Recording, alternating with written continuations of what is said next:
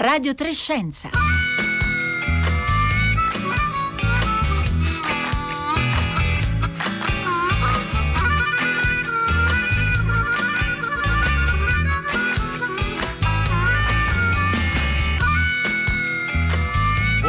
Marco Motta, benvenuti all'ascolto di una nuova puntata, di una nuova settimana di Radio Trescenza in questo lunedì 22 eh, febbraio. E prima di presentarvi il tema della nostra puntata di oggi, che tornerà a guardare verso lo spazio, ci teniamo a segnalarvi l'appello che compare oggi sulla prima pagina e sul sito di Repubblica, indirizzato al Presidente del Consiglio Mario Draghi sugli investimenti pubblici in ricerca. È firmata da un gruppo di autorevoli ricercatrici e ricercatori guidati dal fisico Ugo Amaldi che per così dire tornano alla carica dopo essersi rivolti nei mesi scorsi al governo precedente per chiedere di aumentare i finanziamenti alla ricerca nel piano di ripresa e resilienza. In particolare si sottolinea che, che, va fatto di più per aumentare il numero di ricercatori pubblici nel nostro eh, paese, arrivare almeno a 100.000 e avvicinarci così ai livelli di Francia e Germania. È un tema che ci sembra cruciale in queste settimane in cui il governo dovrà finalizzare il piano di ripresa e resilienza e crediamo che questa lettera meriti eh, quindi molta attenzione. Sicuramente molta attenzione hanno ricevuto nei giorni scorsi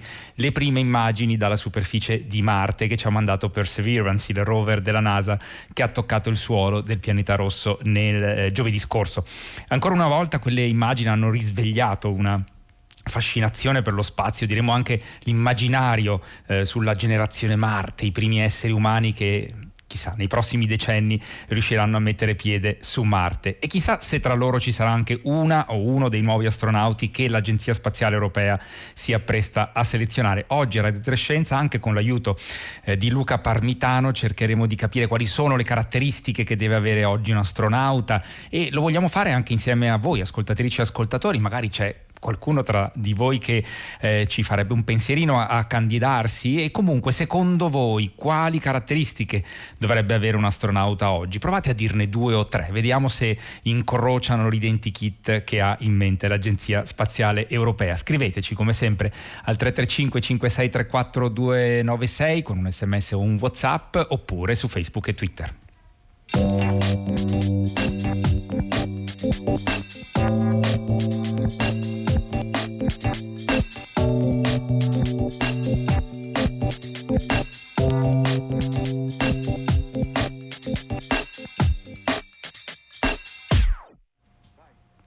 E allora diamo subito il buongiorno a Luca Parmitano. Buongiorno. Buongiorno e buongiorno a tutti gli ascoltatori, bentrovati. E grazie per essere nuovamente con noi Luca Parmitano, astronauta dell'Agenzia Spaziale Europea. Buongiorno anche ad Antonella Costa. Buongiorno. Grazie anche a lei per essere con noi oggi. Eh, io dico la qualifica come eh, insomma, ufficiale Human Resources Business Partner dell'Agenzia Spaziale Europea. Insomma, Antonella Costa, lei lavora sulle risorse umane all'Agenzia Spaziale Europea, possiamo dire così. Esatto, confermo, esatto. Sono la responsabile della, delle risorse umane per il Centro Astronauti Europeo a Colonia e quindi svolge un ruolo cruciale in questa fase eh, in cui sta partendo, eh, lo dicevamo, la nuova eh, selezione, la selezione di nuovi astronauti dell'Agenzia Spaziale Europea. Il bando si aprirà il 31 marzo prossimo, sarà un lungo processo di selezione, come scopriremo tra poco, che durerà eh, quasi un anno e mezzo. Diciamo, gli esiti, i candidati prescelti selezionati saranno annunciati verso nell'autunno eh, del 2022. Eh, Luca Parmitano, vorrei partire da, da lei e da una foto in realtà molto bella che è stata pubblicata ieri su Twitter dal cosmonauta russo Sergei Kud eh, Shverchkov, spero di pronunciarlo bene,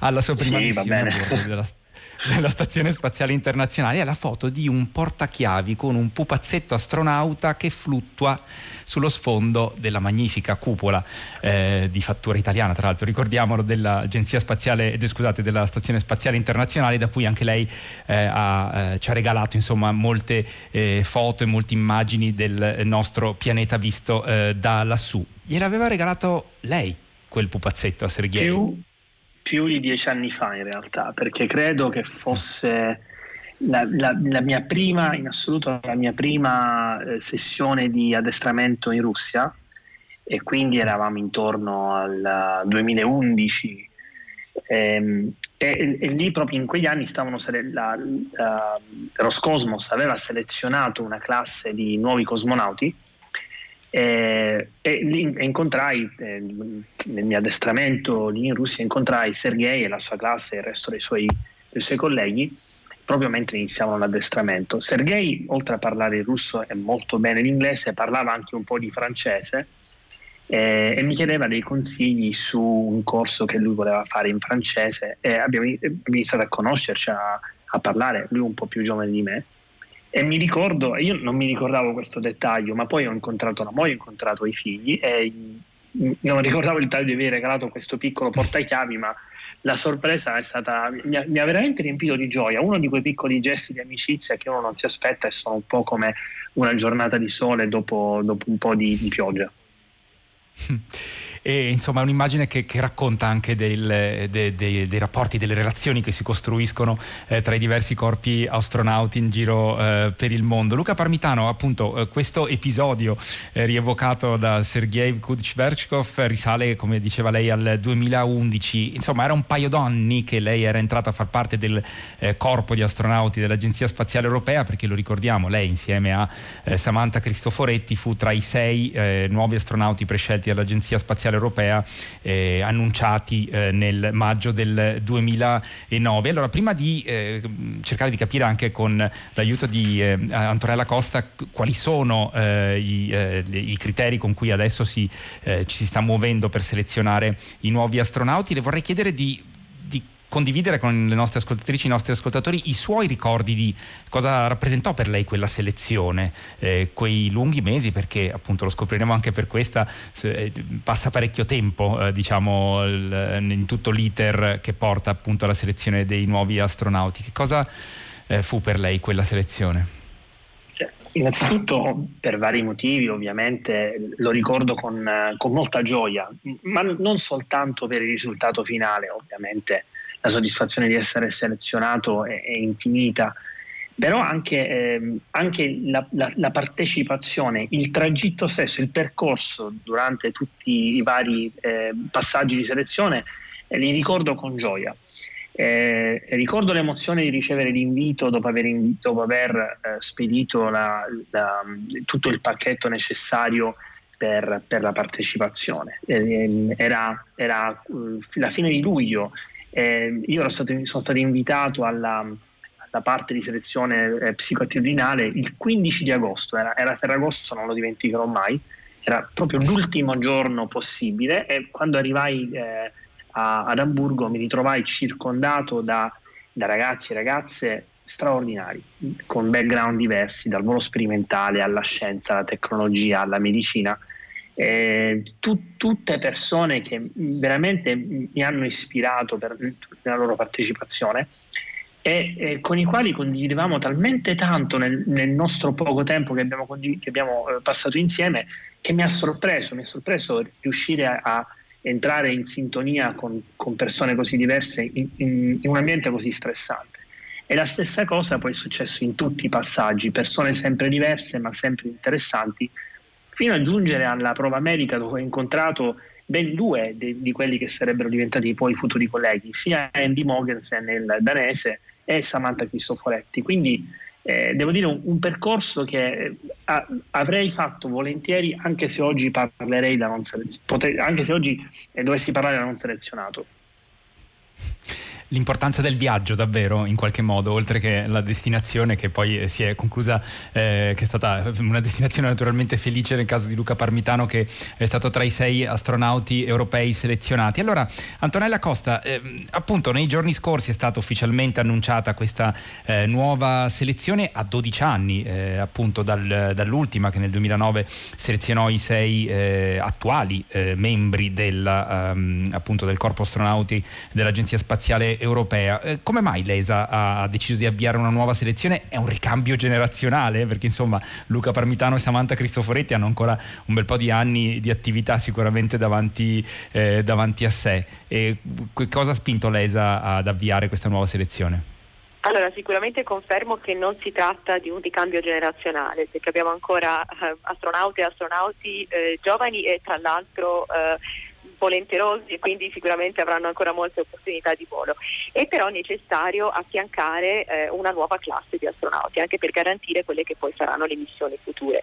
E quindi l'obiettivo che ci proponiamo in questa nuova selezione che si aperirà appunto il 31 marzo è di assumere da 4 a 6 astronaute e astronauti che andranno ad affiancare l'attuale corpo e che mh, verranno definiti appunto career astronauts, eh, perché non so se ha avuto già modo di, eh, di verificarlo, ci sarà anche poi una distinzione mh, che non era presente nella mhm. precedente eh, selezione, si parla appunto anche di astronauti che andranno invece all'interno di una riserva. Mh, proprio perché coloro che eh, pur superando con successo tutte le fasi della selezione non saranno selezionati nello step finale, potranno entrare a far parte della riserva eh, all'interno della quale puntiamo ad avere circa 10-20 persone. Quindi questo è quello che eh, ci proponiamo di raggiungere. Questo è il quadro. Sì. Questo è l'obiettivo. Eh, le, le, chiederei di, di, di uh, dirci uh, alle caratteristiche, uh, perlomeno alcuni criteri di, di base, perché cominciano a, ad arrivare i primi messaggi dalle nostre ascoltatrici e dai nostri ascoltatori. Adesso racconteremo anche, citeremo anche quelli che danno appunto un'idea delle caratteristiche, però c'è Fulvio che dice uno dei requisiti mi sembra sia una ventennale esperienza nel proprio eh, settore, quindi il limite inferiore d'età non può essere meno di 45 anni. Non credo sia proprio eh, così, Antonella Costa. Eh, che, che, che identikit ha eh, un, eh, l'astronauta che cercate dal punto di vista anche proprio di esperienza, di profilo, eh, sì. di, di requisiti e di caratteristiche di formazione? Allora, sicuramente per quel che riguarda la formazione richiediamo una laurea specialistica in scienze naturali, ingegneria, medicina, matematica o informatica o un diploma di pilota collaudatore sperimentale che sia rilasciato da una scuola riconosciuta. In più chiediamo almeno tre anni di esperienza lavorativa eh, successiva al conseguimento del master, quindi non c'è un limite minimo di età per potersi candidare, dipende tutto da quando eh, si sono conclusi gli studi e da quando appunto si è iniziata l'attività lavorativa. E Anna Maria da Bergamo ci scrive: Per me un astronauta deve amare la scienza, essere curioso, resiliente, coraggioso, in grado di padroneggiare gli imprevisti e l'emozione che scatta davanti a tutta la bellezza del cosmo che appare ai suoi occhi. Luca Parmitano, è una buona definizione delle caratteristiche di un astronauta, ci si riconosce? È una splendida, è una splendida fotografia, mi, mi piacerebbe pensare di, di, avere queste caratteristiche, poi ovviamente non sta a me giudicare, però è, è davvero una bella fotografia. Mi fa, mi fa, sorridere pensare che due ultime, i due ultimi rover inviati dalla NASA sulla, su Marte si chiamino Curiosity and Perseverance. Credo che siano davvero due ottime caratteristiche e poi se aggiungiamo il, l'elicottero, il, il, drone che si chiama Ingenuity, quindi ingegno, eh, forse, forse non sono stati dati proprio a caso questi nomi mettono assieme in effetti delle caratteristiche che sono anche quelle proprio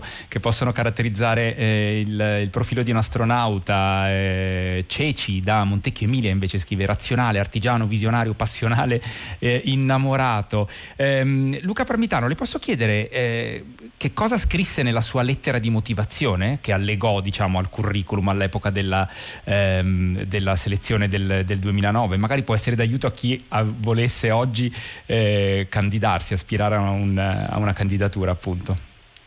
È passato un po' di tempo perché eh, la, nostra, la, nostra, lettera era, era inclusa eh, nel modello informatico, quindi non è una lettera separata eh, no, non credo fosse necessario scrivere tantissimo. Io ho scritto poche frasi, in realtà la cosa che ricordo benissimo era che ciò che mi interessava di più eh, e che ancora adesso ritengo, ritengo assolutamente alla base del, del mio impegno è di, di, capire quale può essere il mio contributo.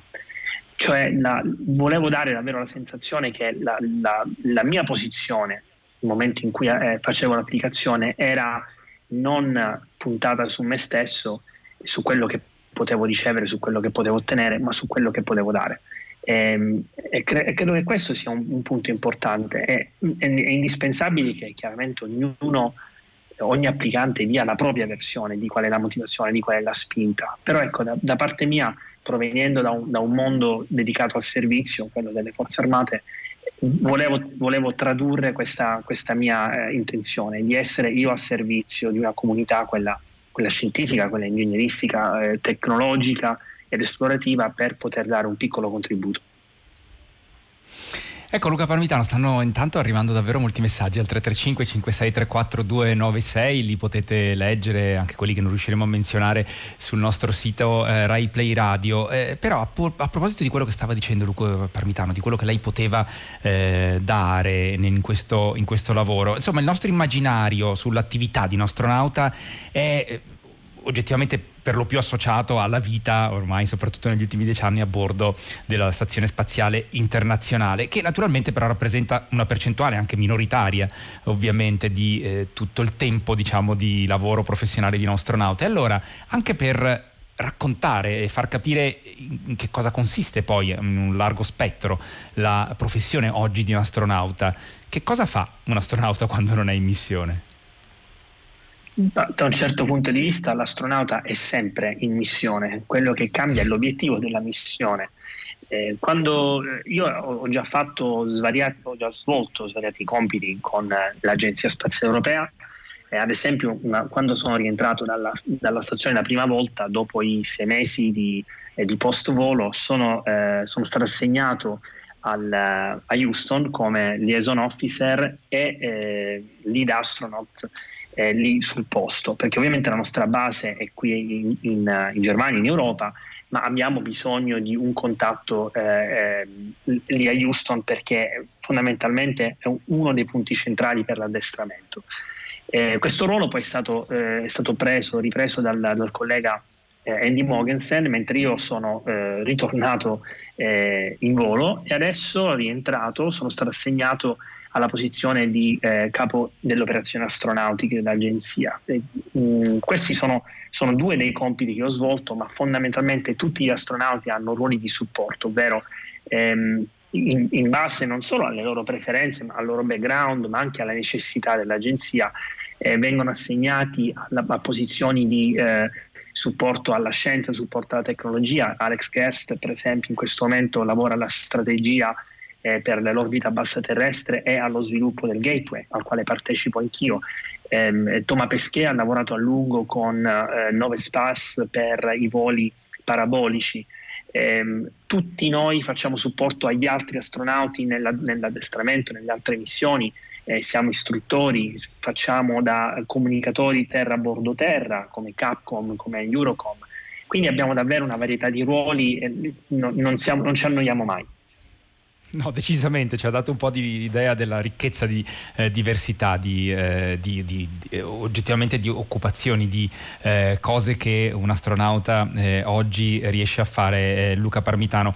Antonella Costa, ci sono alcuni ascoltatori e ascoltatrici che chiedono se c'è un limite superiore di età, forse non l'abbiamo eh, citato tra i criteri di questa selezione. Qual è?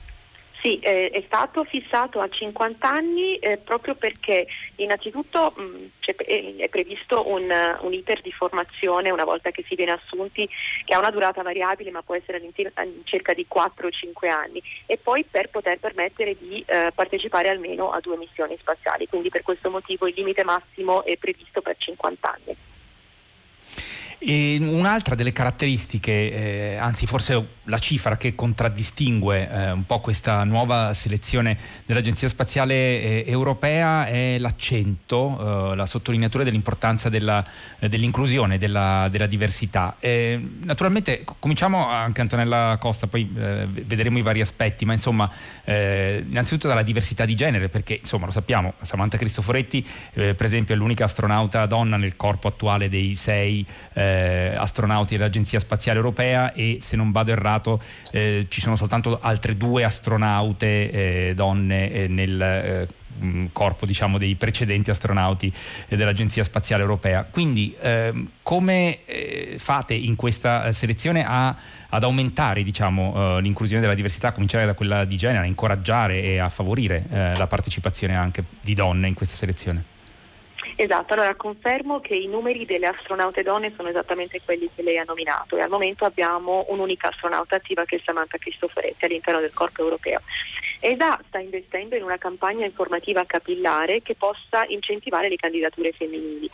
Mm, va anche detto che del resto dal 2008 a oggi si è utilizzata comunque una narrativa più inclusiva che ha avuto un impatto sulle ragazze ed è sicuramente aumentato l'interesse in generale nei confronti dello spazio. Eh, basti pensare che in ESA, mh, appunto come risultato delle strategie e azioni messe in atto per attrarre un numero maggiore di donne, nel 2018 e nel 2019 la percentuale di donne assunte ha raggiunto rispettivamente il 40% e il 37%. Inoltre nel 2018 e nel 2019 la percentuale di candidature ricevute da parte di donne ha raggiunto valore storicamente più alto, pari rispettivamente al 28 e al 29%. Ora, ehm, questo eh, è sicuramente eh, non un punto di arrivo per noi. Eh, quello che ci auguriamo di avere è eh, di avere una maggiore diversità di genere, ma non solo all'interno del corpo astronauti che andremo eh, ad arricchire con questa selezione. E torneremo tra un attimo su questo tema um, anche appunto della diversità, però Luca Parmitano eh, stanno arrivando davvero numerosi messaggi. Uno lo voglio citare, quello di Marina da Cremona che dice caratteristiche ideali dei nuovi astronauti, nulla più dei nostri Parmitano, Cristoforetti, Nespoli, Guidoni, qualcuno che sto dimenticando che con straordinaria modestia pur nell'altissima cultura in loro possesso hanno reso popolare una scienza che prima era considerata assai lontana.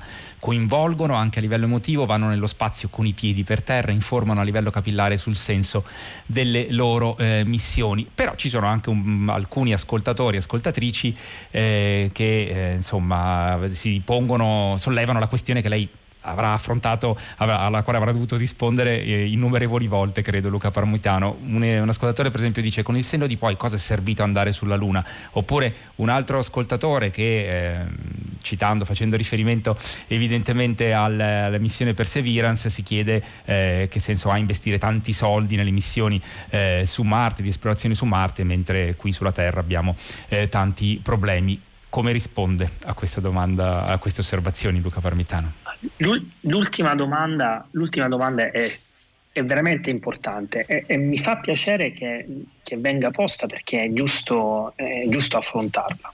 Allora, parliamo di, di Perseverance, eh, visto che l'ultima, eh, l'ultimo grande successo della NASA è che eh, è sotto gli occhi di tutti. Perché affrontare una spesa sicuramente considerevole per una missione sul, su Marte, quando abbiamo qui sul pianeta Terra tanti problemi. Senza entrare nella polemica del benaltrismo, che, che ci affligge su tutti i campi, sono ben altri i problemi, voglio dire questo. Innanzitutto bisogna considerare qual è il budget di un'agenzia spaziale quando facciamo il paragone con il PIL di un intero, di un intero, di un intero paese, il prodotto interno lordo. Stiamo parlando di percentuali minuscole. È vero che fa molto rumore dire la stazione spaziale internazionale è costata 100 miliardi di dollari, fa davvero rumore, fa, sembra, fa, fa, eh, fa impatto, ma stiamo parlando di, di, risorse che sono state spese e sviluppate nell'arco di 30 anni, perché la Stazione Spaziale Internazionale come progetto esiste negli anni 90.